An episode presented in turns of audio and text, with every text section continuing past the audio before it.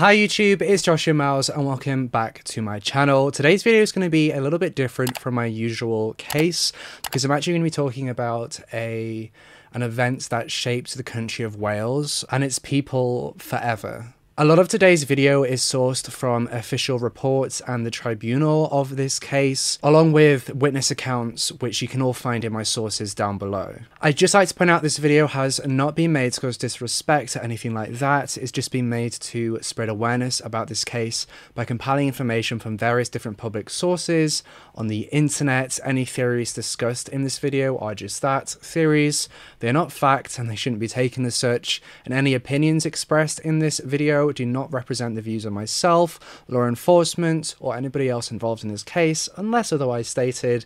And as I said in my last video, the reason why I say that is so that I don't get sued or anything like that. And with all that being said, let's delve right into this case.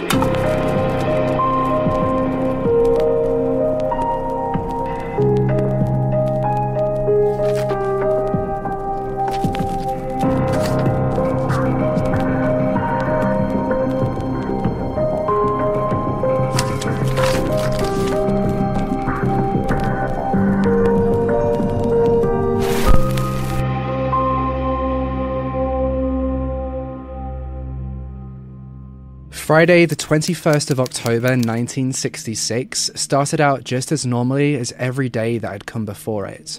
It was the last day for the children of Pantglas Junior School in Aberfan, Wales, before they would break up for their half term holidays. And it was one of the first days in three weeks of heavy rainfall to have clear skies. You see, according to some sources, Aberfan is used to having heavy downpours of rain with an average of 60 inches a year. In the three weeks leading up to that fateful Friday, the 21st of October 1966, Aberfan experienced 6.5 inches of downpour, with just under half of that 6.5 inches of rain falling in the third week of October. The village of Aberfan itself was rooted in the coal mining industry, and it said that if somebody in your family didn't work in the mine, somebody you knew definitely did. Aberfan's coal mine was the heart of the village, but the mismanagement of waste products from the colliery and the ignorance of the board that oversaw its operation, despite warnings from locals, would see that same colliery that provided a lifeline for the residents become the cause of immense grief and pain for decades to come. On that Friday, the 21st of October 1966, despite the sun in the sky, a fog hung low in the valley, meaning that the residents of Aberfan couldn't see the peak of the Merthyr Mountain and the peaks of the coal waste tips on top of that mountain that towered above the village. It was shortly before 7:30 a.m. that Friday morning that two men, two workers called Mr. Gwyn Brown, a crane driver, and a Mr. David Jones, who was a slinger, arrived at the top of tip 7. In total, there were 7 tips on top of the mountain, and as you can see from this photograph that was taken 2 years prior to this disaster in 1964, they towered very high. At the base of the mountain in this image is the village of Aberfan. When they got to the top of tip 7, which was approximately 111 feet high above the ground of the mountain, they were shocked to see that the top of the tip had actually sunken into the ground by about 10 feet, taking with it two pairs of rail which were part of the track that the cranes used. A depression such as this in the tips that surrounded Aberfan wasn't particularly uncommon, so to say. It had been known by the locals the council, and the National Coal Board that underneath these tips were actually natural mountain springs. And these natural mountain springs would often cause sinkholes, such as the one that formed on this fateful Friday, to appear in the tips, although they were quite small. The mining board would later go on to claim that they had no knowledge of the existence of such natural springs as the ones I'm describing, but we'll come back to that later in this video. Gwyn Brown, who was the crane operator and crane driver, immediately knew that something was wrong,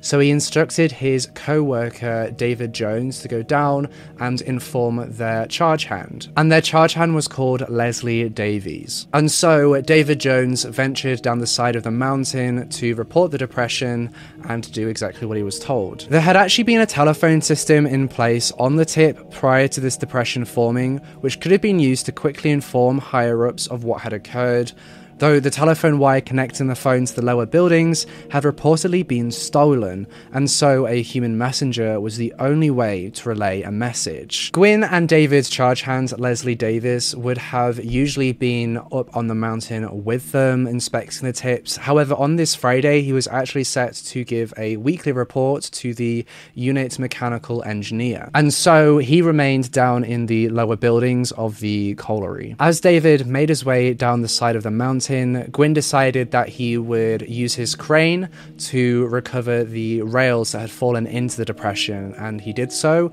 before retreating the crane back as far as it could go. It's important to note that Gwyn had a group of miners with him, a group of co workers. However, their names aren't disclosed in the official reports, but I think it's important to give those people credit too, because it was a group effort. Meanwhile, David Jones had gone and spoken to his charge hand, Leslie Davies, who instructed him to go speak to the unit mechanical engineer, who was called Vivian Thomas. Now, I know this is a lot of names, but I'll try and keep it as simple as possible. Subsequently, Vivian ordered a group of men to go and sever the overhanging rails, which were used to transport coal mining waste to the tips on the mountain. Vivian also ordered that the crane be pulled back as far away as possible on the mountain from tip 7. Further, Vivian immediately ordered that all operations in dumping uh, waste on tip 7 be seized immediately, and that he would go up the mountain the following Monday to find a new spot to form a new tip. At about 9 am, Leslie Davies, David Jones, and a group of other men arrived at the top of Tip 7 with the equipment required to carry out Vivian's instructions. And when they got to the top, they realized that the depression had sunk a further 10 feet, which meant that in total,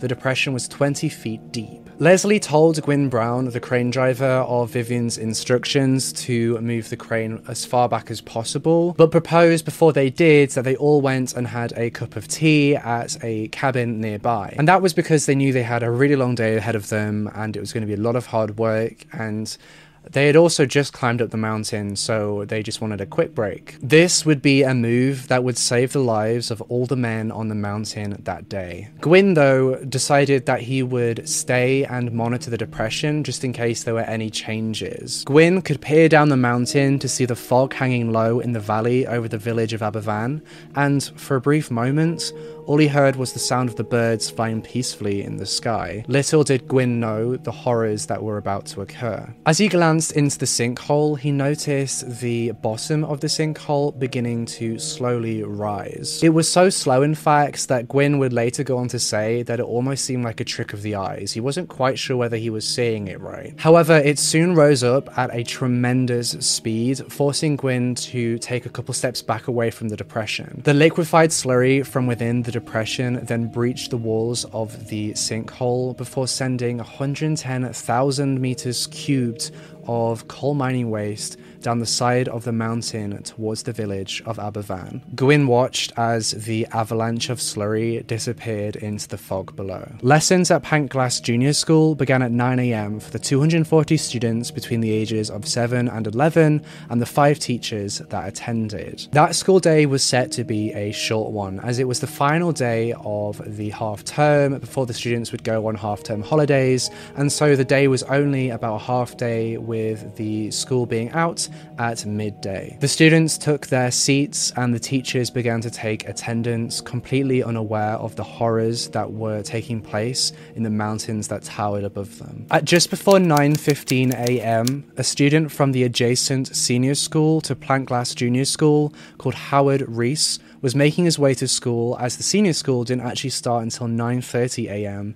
when he heard what sounded like a low flying jet. He turned to see a dark glistening wave rolling down the side of the mountain headed directly for the junior school. The wave was much taller than a house and it wasn't long before it crashed through the old railway station embankment headed straight for Howard. Howard would later describe in the tribunal that the wave seemed to consist of boulders, trains rocks, trees, slurry, and water. He watched frozen in place as the wave crashed into the junior school and the houses that surrounded it. He witnessed the wave engulf his classmates who had been sat on a wall outside one of these houses, who sadly were crushed and subsequently killed. Howard then turned and ran for his life. Simultaneously to this, a local hairdresser called George Williams was walking to his hairdressing shop when he heard what sounded like a low flying jet coming from the mountain. He turned to look, but due to the fog, he couldn't quite make out what was making the noise. Suddenly, out of the fog came a wave of slurry headed directly for him. George managed to hide himself and protect himself using a piece of corrugated metal, which shielded him from the rocks which were hurtling towards him. Meanwhile, the acting headmaster of the senior school, Kenneth Davis, was preparing for the day ahead when he also heard what sounded like a jet plane. He presumed it was just a jet flying low over the village, perhaps it was an RAF drill. After all, the RAF routinely practices drills in Wales. However, just moments later, Kenneth heard what sounded like a really, really loud crash, followed by the entire school shaking vigorously. Some pupils who had arrived early to school ran into the hall where Kenneth was, screaming. Kenneth decided to go and have a look at what had happened and investigate, initially presuming that that there had been some kind of air crash. But as he walked down the corridor, he noticed that the roof had collapsed in part of the school, and the entrance to the school was completely filled with rubble. Kenneth then scaled the rubble to be confronted with a scene of horror. The junior school, several houses, and Moy Road were completely submerged in coal waste. It's important to note that even when the wave came to a halt, water still flooded down from the mountain, and water was coming and flooding from two water pipes that had been burst by the slurry. The supply to those two water pipes wasn't turned off until 11:30 a.m., and a report would later detail that the water that came from those pipes didn't really have a significant impact impact on what was going on. Kenneth evacuated all the kids from his school, with some of the teachers physically carrying students to safety. Meanwhile, Leslie Davies and his co workers, who were on top of the mountain, ran for their lives down the mountain and miraculously made it to safety and survived. This is where the video gets really heavy. A dinner lady inside the junior school named Nancy Williams shielded five students with her body. Those five students miraculously survived However, Nancy sadly didn't. She sacrificed herself for the protection of these five students. A teacher named David Beynon was found cradling five of his students using a blackboard as protection. Unfortunately, David, the five pupils that he was cradling, and all the pupils in his class sadly passed away that day. Local residents in Aberfan desperately ran to the junior school and used absolutely anything to try and dig. Some people used tools from from home, gardening tools, while others just clawed with their bare hands, anything to try and rescue their children. At 9:25 a.m., the police station in a neighboring town received a phone call informing them of the massive landslide and informing them that the majority of the junior school was buried beneath it. Simultaneously to this, the fire brigade also received a phone call. Miners from the Aberfan colliery, many of whom had children at the junior school, arrived at the school at about 9:35 a.m.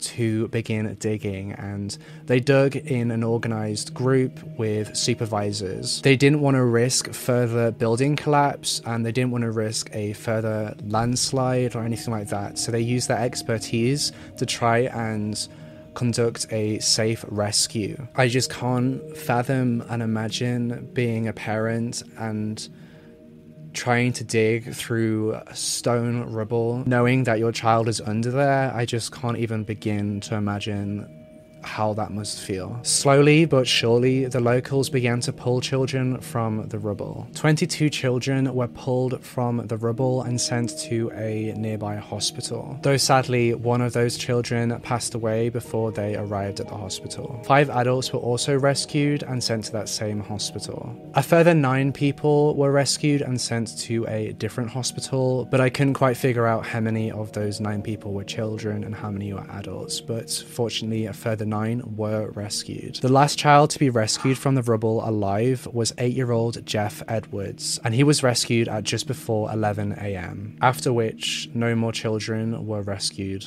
alive. The accounts of the surviving adults and children are far too harrowing and far too heart wrenching to be included in this video but what they went through under that rubble, you can't begin to imagine. What they experienced is hell on earth. It took rescue workers one week to recover all the bodies from within the rubble. In total, 116 children and 28 adults died in the Aberfan disaster. Those 116 children were all aged between 7 and 11 years old. 109 out of the 240 students at the junior school passed away that day. But who was responsible for this disaster?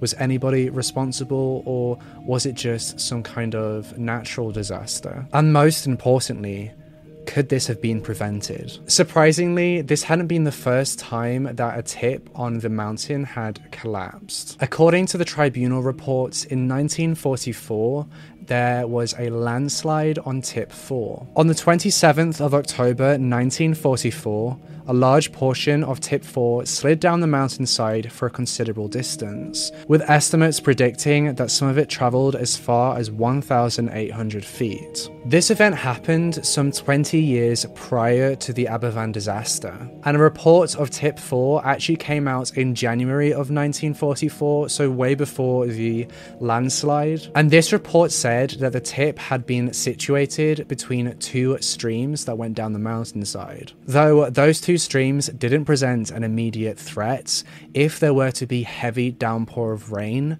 then it could cause the tip to fail and move. The report even details that there had been some minor movement in the tip prior to January 1944. Fortunately, nobody was injured or hurt in the 1944 landslip of Tip 4. And it seemed as if the governing bodies of the colliery just straight up ignored the facts that the tip had collapsed and failed like that. The underlying result of this landslide was actually detrimental to the water streams of the mountain. It deeply affected the natural water drainage of the mountain as the landslide had pushed a whole heap of rubble and coal mining waste into a uh, natural stream, completely blocking it up. And it would seem obvious to you and me that this uh, new uh, covered land that the, the landslide had formed over this stream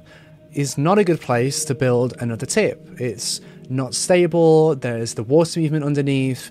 It's not a very. It's not. It's not a good place to build. And this was all because it was covering this natural water course. But as you have probably guessed, that was where the colliery committee decided to build Tip Seven a fatal mistake that would wipe out an entire generation of people in the village of Aberfan. They discontinued use of Tip 4 effective immediately after the 1944 landslide and instead built a tip behind it called Tip 5, which became the sole working tip for the mine. However, in 1956, the colliery ceased dumping waste on Tip 5 due to a major bulge that had formed on the south face of the tip. Inspections deemed that it seems likely that Tip 5 would fail in the same manner as Tip 4 if they continued to use it, and so they ceased using it and found a location for Tip 6. Though it's important to note that no precautions were put in place and no safety measures were put in place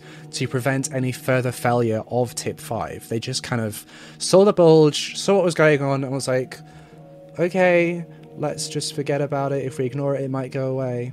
Plot twist, spoiler, it's not going to go away. A plan was actually drafted to move the rails and an electric crane to go higher up the mountain behind Tip 5, out of the way of any watercourse and drainage system. And this plan detailed a total cost of £7,185, 12 shillings, and 9 pence. But for reasons unknown, these this plan wasn't put into action. It wasn't funded. It wasn't approved.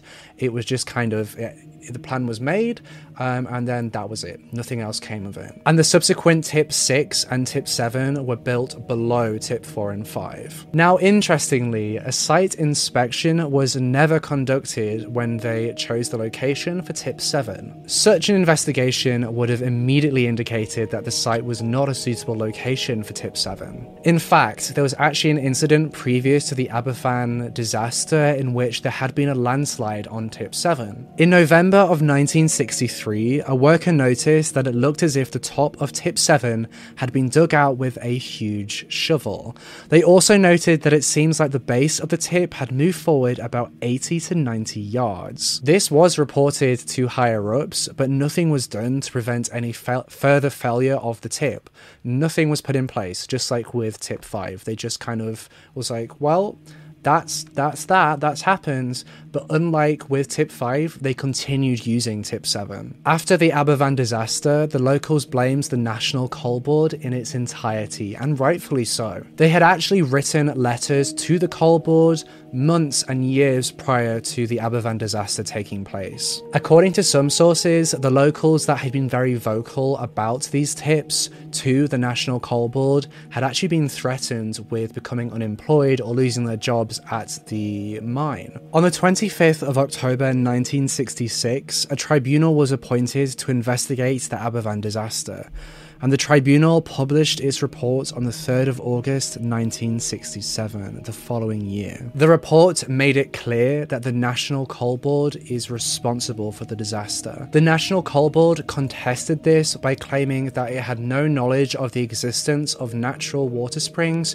underneath the tips, which they blamed for the disaster, and that's despite the fact that they did actually know about it. Evidence came to light that the mountain had been fully documented with all its its natural springs in the late 1800s, meaning that before the mine was even opened, there was evidence of the springs being there. There was complete evidence of the waterways. And if the people responsible for the tips had paid attention to that and had conducted investigations properly and had conducted surveys properly, they would know that.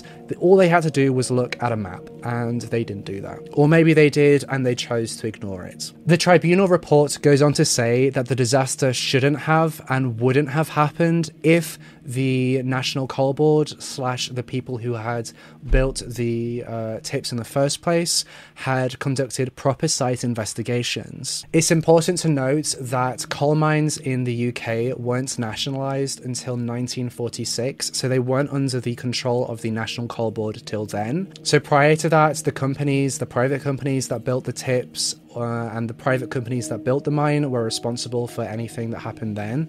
But Tip 7 was built after the mine was nationalised, meaning that the National Coal Board is responsible for Tip 7's construction. The failure to have any site investigation before the construction of Tip 7 was put down to a failure to provide proper instruction from the National Coal Board. AKA, it is entirely the National Coal Board's responsibility for that site investigation to have taken place, yet the investigation didn't take place. The tribunal went on further to investigate individuals who are part of the National Coal Board to determine whether anybody else, particularly individually, was to blame for the death of 116 children and 28 adults. They first investigated Vivian Thomas, who we mentioned earlier, who was the unit mechanical engineer. It was determined that Vivian wasn't responsible for the selection of the site of Tip 7 but it was questioned why Vivian hadn't seen early warning signs prior and why he hadn't seen any of the red flags. Because something like this catastrophic, catastrophic, catastrophic, something like this catastrophic failure of Tip 7 wouldn't have been like an overnight event. There would have been signs leading up to it. And the tribunal wanted to find out why Vivian hadn't seen these signs. It became clear that Vivian had only visited the complex of tips four times in that previous year, all at random intervals. He also had never once inspected the base of the tips, he'd only ever inspected the top of the tips. He relied on weekly reports from his workers, such as Leslie Davies, to keep a track on how the tips were going. Now, Vivian had expressed deep worry and dissatisfaction with the uh, landslide in 1963 of Tip 7. Now, this is where it gets interesting. Leslie Davies had actually reported to Vivian Thomas multiple times the appearance of sinkholes that were about 10 to 12 deep on Tip 7. And these sinkholes had appeared on multiple occasions in the months leading up to the Aberfan disaster. Due to this, the tribunal concluded that Vivian Thomas couldn't be completely absolved from a measure of blame for the disaster. A further eight employees of the National Coal Board were also investigated by the tribunal and found to be at least a part responsible for the disaster. As a result of this tribunal report, several recommendations were actually made. New policy and reform had to be put in place to protect against any future tips failing in the same way as Tip 7. The formation of a National Tip Safety Committee was also proposed to the government. In 1969, the government extended the earlier Mines and Quarries Act of 1954 to include legislation over tips to prevent further failure from occurring. Now, it's important to note that nobody from the National Coal Board was prosecuted at all. No members of staff of the National Coal Board were fired, demoted, were punished in any way. No criminal charges were filed against anyone. The chairman of the National Coal Board at the time was a man called Alfred Robens. And on the day of the Aberfan disaster, instead of going to Aberfan to assist and direct rescue efforts and be the leader of his team, he went to the University of Surrey to be installed as the first Chancellor. The National Coal Board actually covered him up by telling the public that he was directing rescue efforts, even though he didn't arrive in Aberfan until late Saturday evening. In August of 1967, Alfred Robens offered to resign from his position, and that resignation offer was actually rejected by the Minister of Power. It would later come out that Alfred Robens only offered his resignation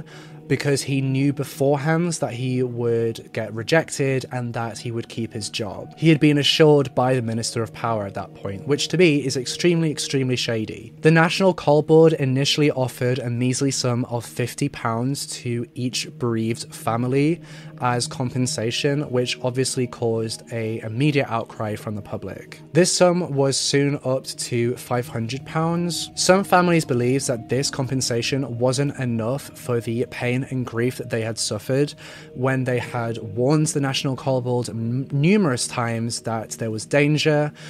But the National Coal Board hit back and said that these people were just they, said this to grieving families these people were just trying to capitalize on the situation. A disaster fund was immediately set up after the Aberfan disaster, which received just shy of 88,000 donations in total worldwide. Its total sum was 1.75 million pounds at the time, which I believe is about 25 million US dollars in today's money, but I could be wrong with that. Now, interestingly, the trust that looked after this fund was initially reluctant to pay out to families for compensation to help with bereavement and that kind of thing. According to the disaster's Wikipedia page, members of the trust told the Commission that £5,000 was to be paid to each family.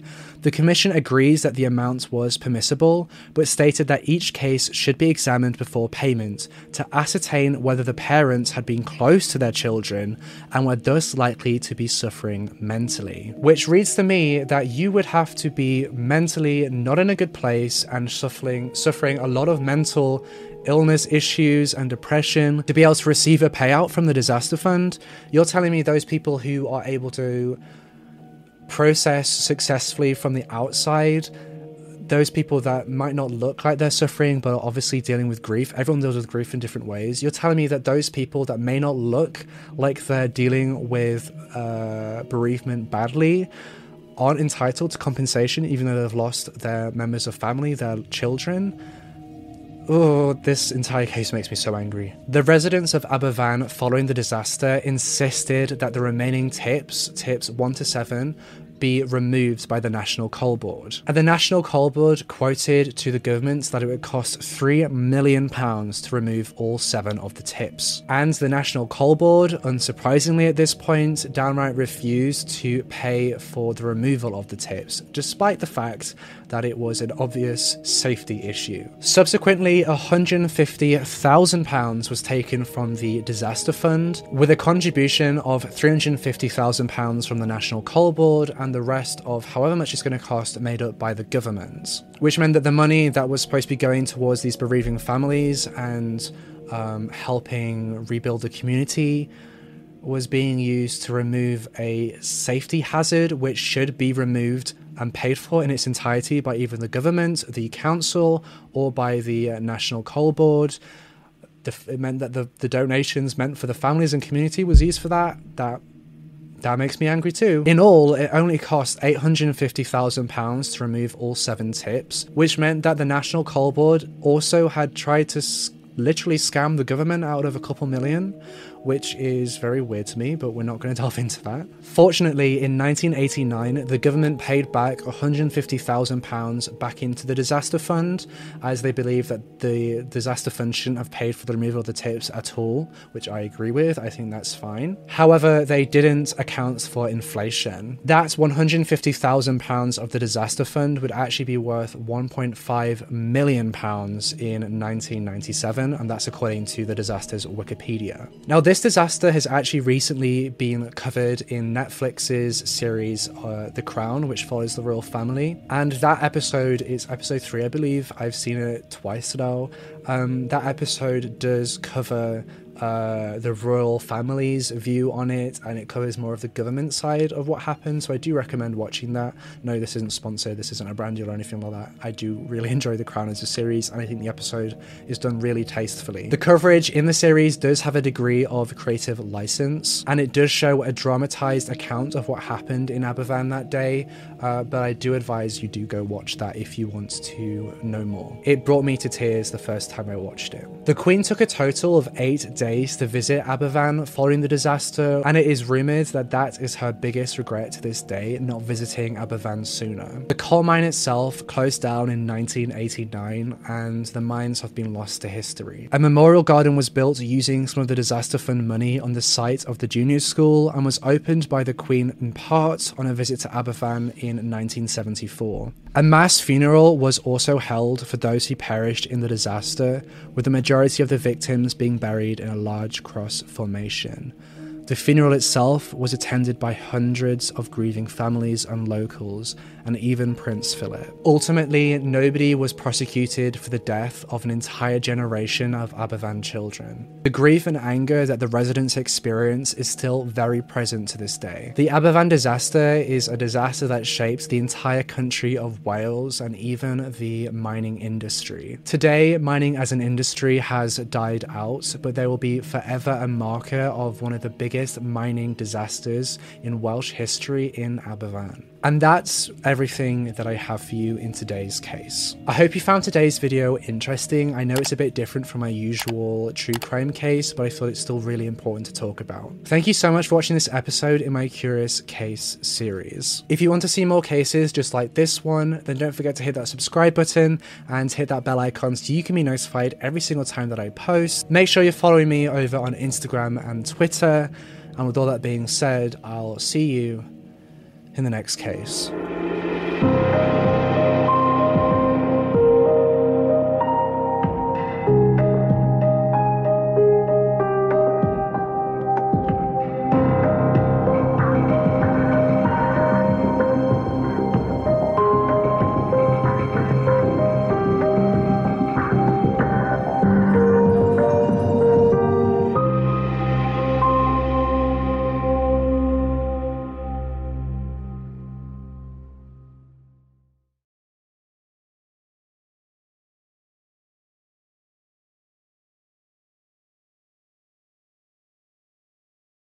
Save big money when you start your next project today at Menards. Convert your current recess lighting with energy saving LED downlights from Feit Electric. They're bright and install easily in just minutes. They also go from regular lighting to nightlight mode with just a simple flip of a switch. Save big on all Fight lighting products now at Menards. Shop our lighting options today in store and on menards.com.